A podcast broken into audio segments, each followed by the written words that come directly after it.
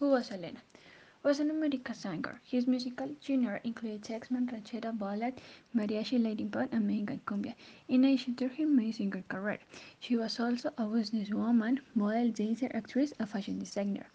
Better known as Selena, she is considered a great exponent of Latin music, with sales more than of 65 million albums worldwide, which makes her one of Latinas with the most sold albums only after Gloria Estefan and Shakira who have respectively sold around 90 and 100 million copies worldwide.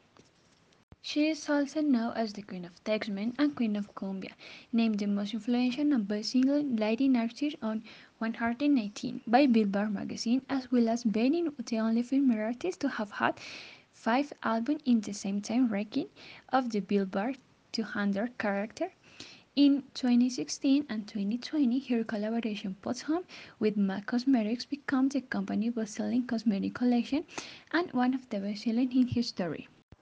He began his musical career at the age of 10 with his brother Susan and Abraham, and recorded his fifth album at the age of 14.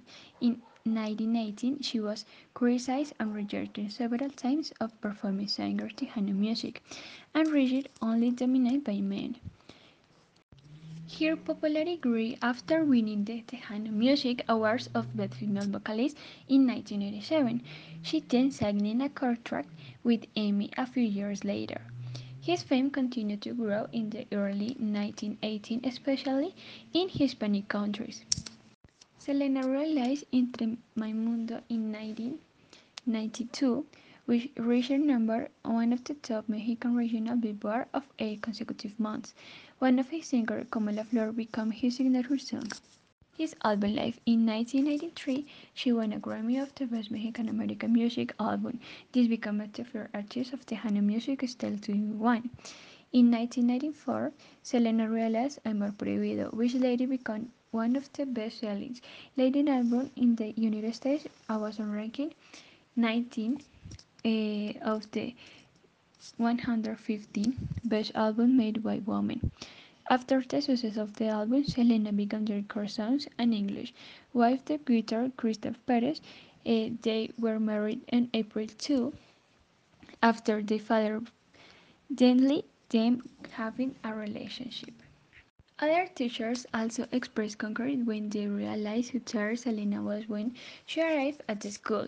At 17, Selena finished high school and earned a diploma from the American School of Correspondence in Chicago. She was also accepted in Louisiana State University, but enrolled at the University of Northern California, thinking that through business administration. Abraham Quintilla repaired the old bus, which he called Big Bird. This bus was used to transport the band during the Selena tours. In the early years of touring, the family sang the food and called her name after gas. In 1984, Selena recorded her first LP, Selena y los Dinos, for the Freddy Records. Despite waiting to sing only English, Selena recorded Tex-Mex in Spanish and made it was dominated only by men. Quintanilla believed that Selena could record this type of music because of her musical heritage during her album Selena learned Spanish with the help of her father. In 1985, to promote her music, Selena was featured on the show of Johnny Canela and popular Spanish language radio show of Texas.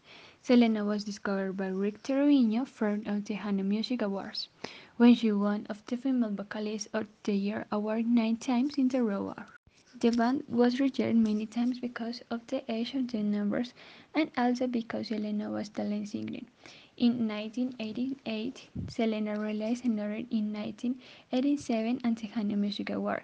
Her album Alpha wins the award for Revelation of her year and wins the award for the best female vocalist. The meeting took place in the morning march of Tirian after Salivar told Selena by phone that she had been raped.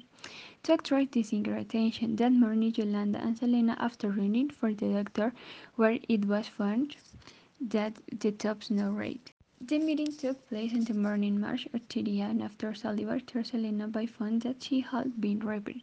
To attract the singer attention, that morning Yolanda and Selena, after running for the doctor, where it was found that the top snow rate, had an strong argument in which Selena told Yolanda everything she knew from the rel relatives and then she no longer wanted to know more. From here, demanding at the same time to the document unit. Just one the moment, Saldivar due to murder weapon, swearing Selena in search, and wait that the artist started to fill the room. At that moment, Yolanda Saldivar shot Selena in back. The bullet entered her right shoulder, bursting of her many arteries and leaving of her fatty waters.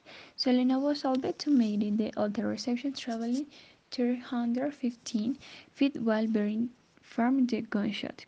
Upon returning, he called to help firing in the bolt be shot again and collapsed in the ground. His last words were Yolanda Saldivar, room 158.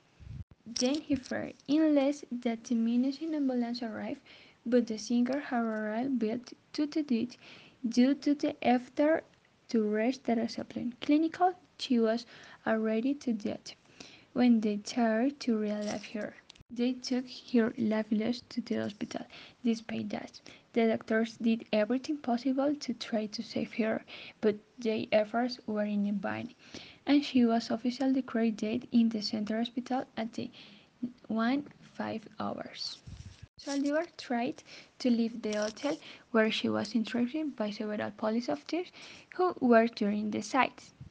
After nine hours of negotiation with the police, since she locked herself into her truck. Saldivar was arrested after she threatened to take her own life to all the police that the gun was fired in accident, an allegation that could not be proven in the trial. Witness around that the time he shot the artist. Saldivar was chasing Selena while pointing the gun at him and yelling at her. The shoot who presided over the case chose not to give the jurors the opinion of the lecturer of homicide of negligence, instructing the jurors that either they were convicting Saldivar of murder in the first degree, that is, the only person responsible of the crime, murder in the first degree. The jury deliberated for two hours. She was finally found guilty and sentenced to life in prison on October 23, 1995, with the possibility of parole after 30 years. The maximum prison sentence for in the state of Texas on Wednesday, November 22 and 1995. She arrived at the Unit Gobser, Texas, from the prison. Selena's murder had a widespread impact. Relation to his deal with compared artists John Lennon, Elvis Presley, and John F. Kennedy. Major television networks interrupted regular programs to deliver the news. Upon hearing the news, Tom Workham referred to Selena the Mexican Madonna. Her death was the pain of the New York Times for two days. Numbers, relay, and memory with her in on it, and radio station in Texas play his music and non-stop. The news is the Hispanic community in the United States have many facts travel thousands of millions to visit Selena homes, boutiques, and crime scenes. Perfectamente segundos.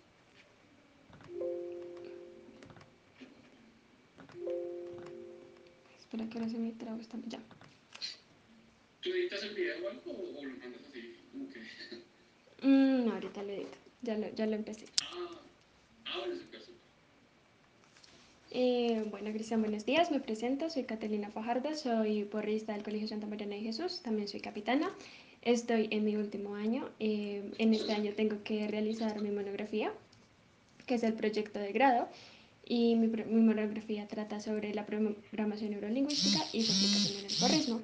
Eh, tengo entendido que tú manejas perfectamente pues todo ese tema y tienes una empresa con respecto a porras y pues sí, todo eso. Eh, entonces pues te escogí a ti para poder realizar mi entrevista. Eh, entonces si quieres cuenta, preséntate y ya. Listo. Hola, bueno, buenos días, ¿cómo estás? Gracias por, por el tiempo, por el espacio, por, pues, por, por, contactarme para, para este proceso y tu trabajo en el colegio eh, que me parece muy bonito. Bueno, mi nombre es Cristian Felipe Cero García, eh, tengo 39 años, llevo desde los 6 años en el cheerleading, en este deporte. Eh, hice un proceso colegial, empecé fue realmente desde el colegio donde estudié. Eh, luego yo fui el primer deportista que se graduó de esa generación. Entonces nuestros entrenadores decidieron eh, formar el primer equipo de élite de Colombia que se llamaba Bears o los Osos. eh, y ahí continué mi camino como deportista, ya no en la parte colegial, sino en la parte como club. Y en ese mismo proceso nos empezamos a formar como entrenadores, eh, donde estuve más o menos como hasta el 2004 como entrenador.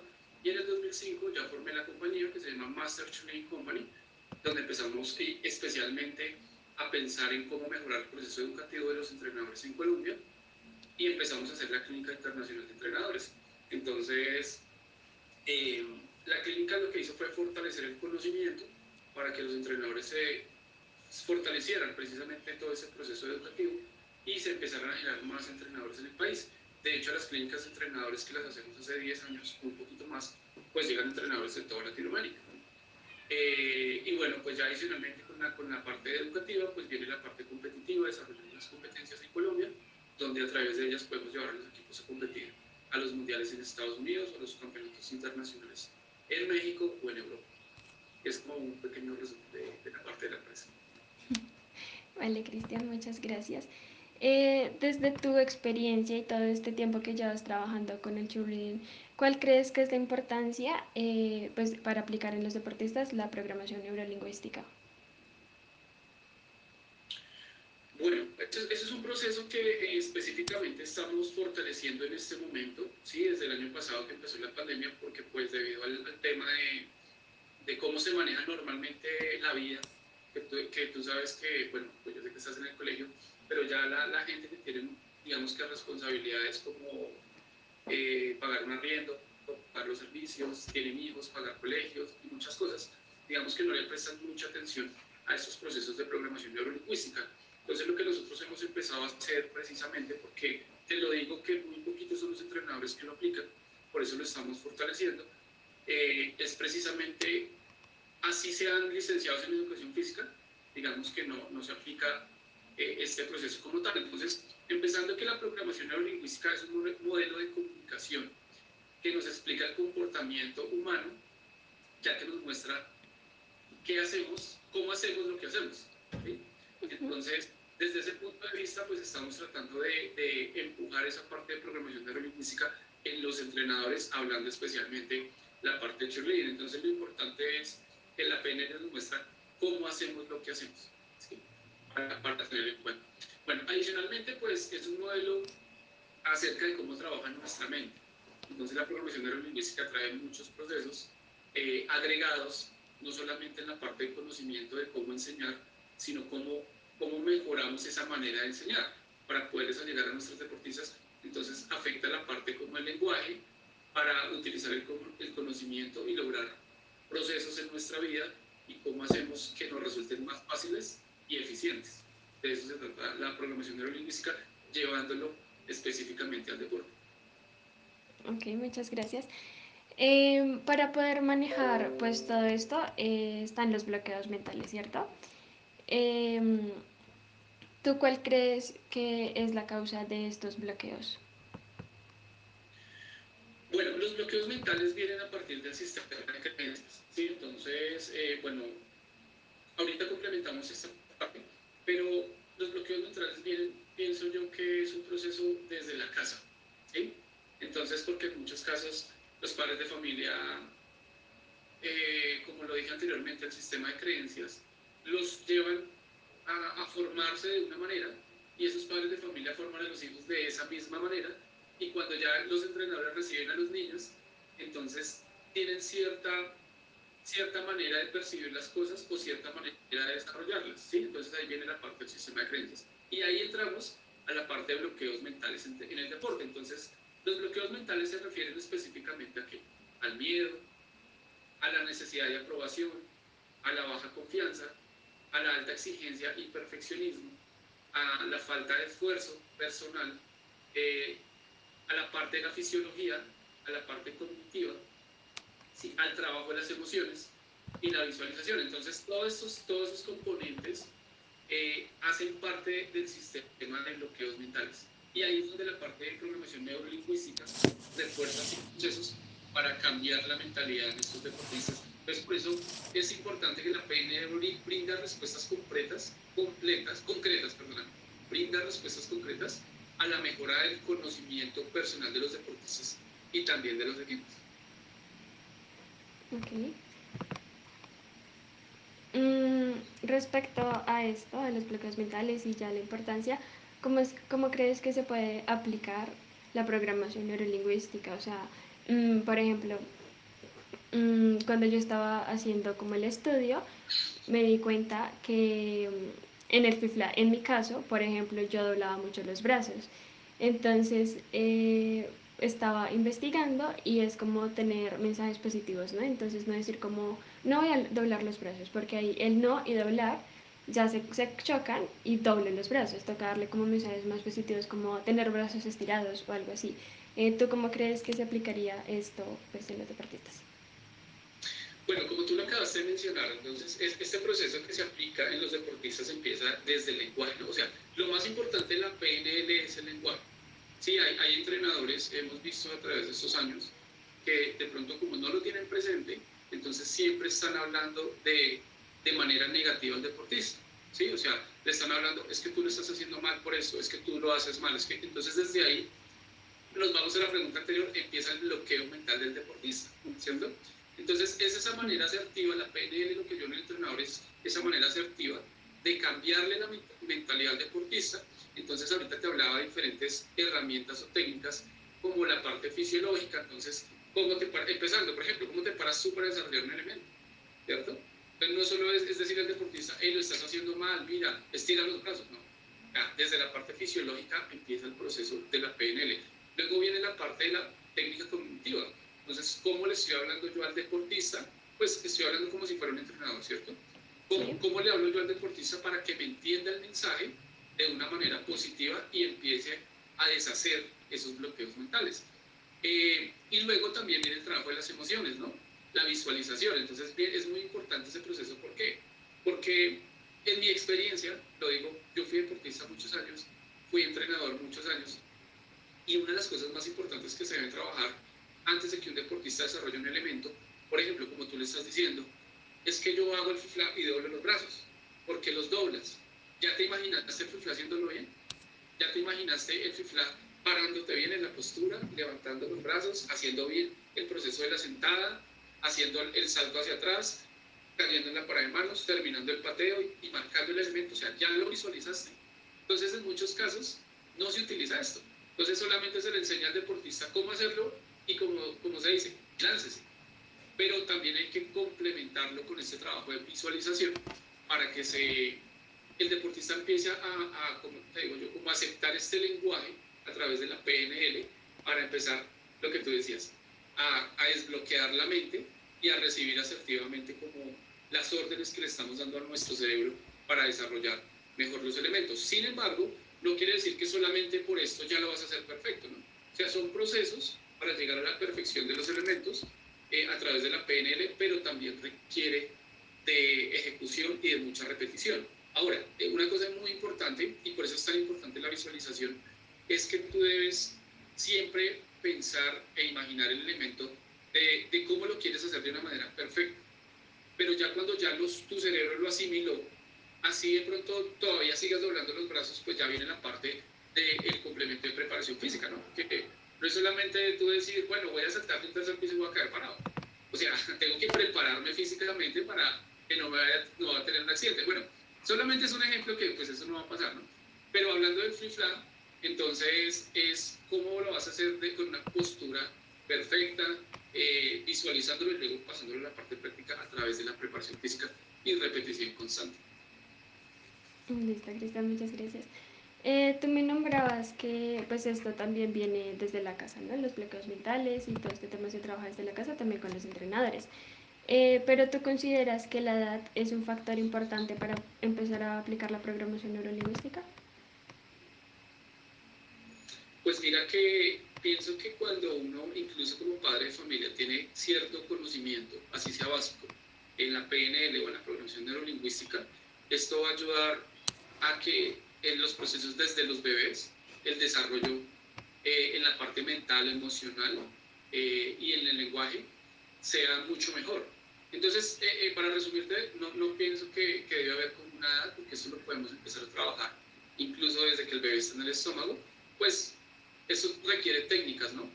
Entonces, pero ahí viene la parte que tú decías del sistema de creencias, o sea, cómo a través del lenguaje estamos formando una persona más segura en sí, De ella misma. Entonces, imagínate tú con un hijo que desde la barriga le estás diciendo, desde que está en tu vientre, le estás diciendo vas a ser el mejor en la vida, todo en la vida es posible, todo lo que te propongas lo vas a lograr. O sea, todas esas palabras que son lenguaje, ¿cierto? Que, que el bebé pues lo va a estar escuchando de alguna manera, va a ir creciendo con, con, con este lenguaje, vuelvo a decirlo, para lograr una persona con mucha autoestima, más segura de sí y una persona mentalmente más fuerte. Eh, hace poquito casualmente yo publiqué un video en, en, mi, en mi página y en mis estados donde hablaba de una profesora en México que todos los días llegaba y, y, y le repetía frases eh, emocionalmente positivas a los niños en su clase, creo que era de sociales o algo así, donde decía, soy el mejor, soy asertivo, soy respetuoso con mis compañeros, voy a lograr las metas de hoy, voy a lograr las tareas, voy a decir a mi mamá te amo cuando llegue. Entonces, de eso se trata la PNL, de, de lenguaje asertivo para mejorar la autoestima a nivel personal y aplicarla en todos los procesos, en este caso en la parte deportiva. Ok, ahí me surge otra pregunta que no estaba ahí, no sé si la puedes responder. Mm, por ejemplo, yo tengo una hermana y ella tiene tres años y pues a mí me gusta obviamente enseñarle esto y apoyarla en lo que le gusta. Yo siempre le recuerdo que ella es la mejor, que puede hacer lo que quiere y bueno, etcétera. Pero también esto depende mucho de uno, ¿no? O sea, a mí mi mamá me puede decir que yo soy la mejor, pero si yo no me lo creo, pues no, no funciona, porque también va la programación neurolingüística en uno mismo, ¿no? Sí, bueno, tú dijiste algo de yo no me lo creo. Entonces, ¿de qué se trata la PNL? O sea, digamos que hablemos en tu caso familiar. Entonces está tu mamá, tu mamá dice que eres la mejor, que eres la mejor estudiante, te está llenando de motivación pero la PNL se trata de explorar el mundo interior de cada persona, ¿cierto? Entonces, por ejemplo, tú dices, sí, mi mamá me dice eso, pero yo no me la creo. Puede ser un ejemplo. O sea, mi mamá me dice que yo soy la más linda, linda del mundo, pero yo no me la creo. Entonces, ¿qué tiene que hacer en este, en este caso el entrenador o, o tu mamá, que sería tu entrenadora personal, por decirlo así? Eh, tiene que explorar en ti, entonces tiene que empezar a hablar contigo, empezar como a desmenuzar, eh, porque, o sea, yo te digo que eres la mejor, pero ¿por qué no te lo crees? Entonces tú le vas a decir a tu mamá, mira, yo no me lo creo porque creo que mi corte de cabello debería estar diferente, entonces eso me haría sentir mejor, ¿sí? Entonces es empezar a buscar, eh, uno como entrenador, o en este caso tu mami, como me estás preguntando, herramientas para explorar tu mundo interior, para explorar tu mente, para empezar a través de ese lenguaje asertivo, eh, cambiar el pensamiento, entonces desbloquearte. Si, tú, si, si yo te digo a ti, oye, tú eres la mejor deportista, tú eres la que mejor hace flag, pero haces los brazos doblados, pero resulta que eres la, mejor entre todo tu equipo. Tú dices, no, yo no soy la mejor, lo estoy haciendo mal. O sea, técnicamente te falta corregirlo, pero eres la mejor del equipo. Entonces, ¿cómo, cómo yo como entrenador te interiorizo mentalmente y, y algo que, que, te creas o que tú sientas que sí realmente estás en el proceso de, de ser la mejor? Entonces ahí hablamos de detectar y disolver obstáculos en el desempeño individual para lograr un trabajo grupal. O sea, eso lo tenemos que hacer con cada persona para, ya hablando de Cheer, lograr un trabajo en equipo súper, súper positivo y súper asertivo. No sé si, si, es claro lo que estoy diciendo. Sí, sí, sí, Lógicamente que esto de, de, PNL, digamos que también trae mucha terminología que, que hay que desmenuzarla, pero, pero bueno, no, si no me entiendes en alguna cosa, lo, no, lo cambia. Tecnología. No, eh, está perfecto. Mm, bueno, tú que llevas tiempo recorriendo la programación neurolingüística y, pues el cheerleading en como tal, mm, ¿has notado desde que empiezas a aplicarlo los cambios en los deportistas de quienes sí lo aplican y quienes lo trabajan y en quienes no? Realmente sí, o sea, mira que, como te digo, o sea, en el cheerleading colombiano son muy pocos los entrenadores que lo aplican y de pronto algunos lo aplican inconscientemente debido a su experiencia. Por ejemplo, mire, yo aparte de tener mi compañía deportiva, yo, yo estoy estudiando hace años la parte de PNL, la parte de desarrollo personal, la parte de transformación mental, la parte de transformación en el liderazgo, porque son procesos que, que deberían ir desde la casa. ¿sí? cuando tú tienes un proceso de estos, por ejemplo, porque llega un niño a ser eh, la personera, ¿se dice así, la personera del curso o no? Mm, sí. ¿Se dice el curso? La... En, las, en, los cursos, creo, en mi colegio son alcaldes y en el colegio personeros, sí, personeros.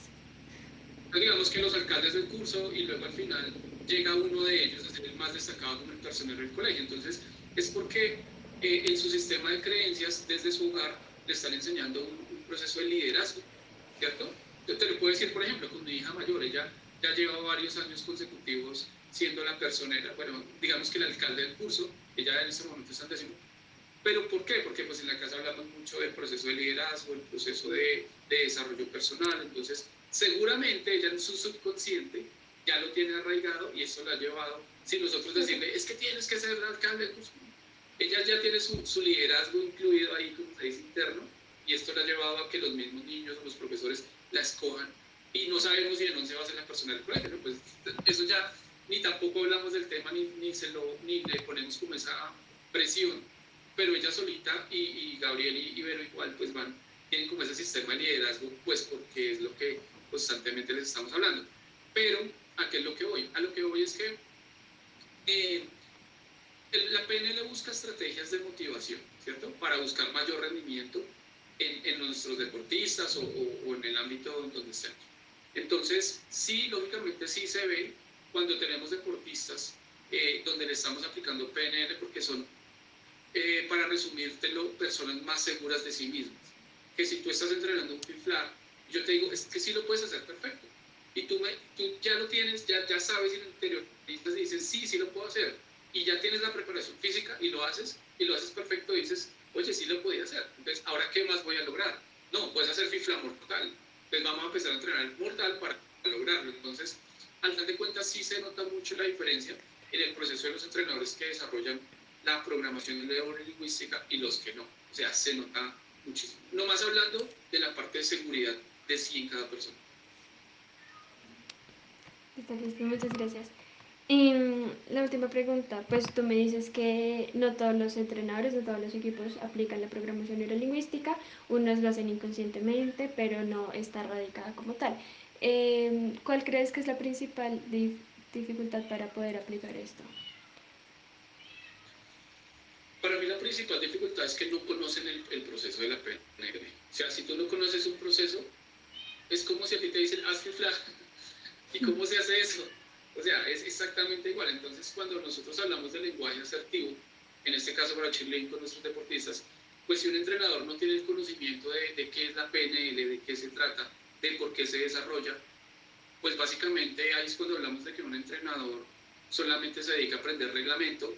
A, a, a, sí, o sea, lógicamente uno sabe las técnicas de gimnasia, de acrobacia, de saltos, de coreografía, de animación, lo que se utiliza para formar una rutina, pero como nosotros le hemos dicho en constantes ocasiones y preciso, en estos días ya llevamos dos meses haciendo un mastermind para ayudarles en la PNL y muchos procesos a los entrenadores colombianos y de otros países, es esa parte, o sea, la PNL genera cambios en el sistema de creencias.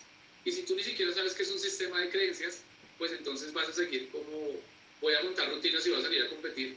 Y, y el sistema de creencias nos lleva a aumentar el nivel de desarrollo personal. Entonces, ¿qué es lo más importante? Lo más importante es que ser entrenador, hablando de cheerleading y, y en el proceso que estás haciendo, no solamente empieza en la parte deportiva eh, y en la parte de montar la rutina y en lograr montar una rutina y ser campeón, obtener una medalla. Digamos que ese es el proceso del resultado. Lo más importante en todo esto de la PNL es el desarrollo personal. O sea, formar una persona integral antes de ser un deportista. Cuando tú formas una persona integral, mentalmente fuerte, con un sistema de creencias, donde vas a decir, sí lo puedo lograr, ¿cierto? En cualquier cosa en la vida, pues ya vas a lograr un deportista fuerte y vas a lograr como entrenador procesos planeados con tus metas y objetivos y ahí sí es donde vas a llegar a ese trofeo o a esa medalla de primero, segundo, tercero o a competencias nacionales o internacionales. Pero es fortalecer este sistema de creencias para el desarrollo personal de tus deportistas y ya lograr objetivos pues trazados a la corto o a largo plazo. Listo, Cristian, muchas gracias. Eh, tengo una última pregunta y es pues tú con el proceso que llevas eh, haciendo esto, ¿qué libros podrías como recomendarme o qué páginas para es, que pues, estar más informada del tema. Bueno, no, o sea, digamos que en Internet hay mucho, mucho tema de programación neurolingüística. De pronto, como es algo aplicado, es que la programación neurolingüística se aplica para todo en la vida, ¿sí? especialmente el deporte, bueno, sí, el deporte, el desarrollo personal, la formación personal, la parte de los negocios. Entonces, digamos que es leer, sí, digamos que hay PNL específico hablando del deporte, pero pues también está muy generalizado la parte de desarrollo personal. Yo qué te aconsejaría desde mi punto de vista? Eh, pues sí, en parte del tema de desarrollo personal, de PNL, pero eh, empezar a leer mucho, muchos libros que precisamente te van a ayudar en este desarrollo personal para complementar. Por ejemplo, yo en este momento me estoy leyendo este libro, llama El Club de las 5 de la mañana. Sí. Eh, es, es, buenísimo. y, y tiene estrategias de liderazgo, entonces cuando tú tienes una mentalidad de líder, pues empiezas a buscar herramientas y a llenarte de conocimiento para mejorar esos procesos. Acá tengo un libro buenísimo, es un poco, es un poco, perdóname un segundo. Dale, dale. Es un poco complejo en la parte de la, como de la lectura, por decirlo así.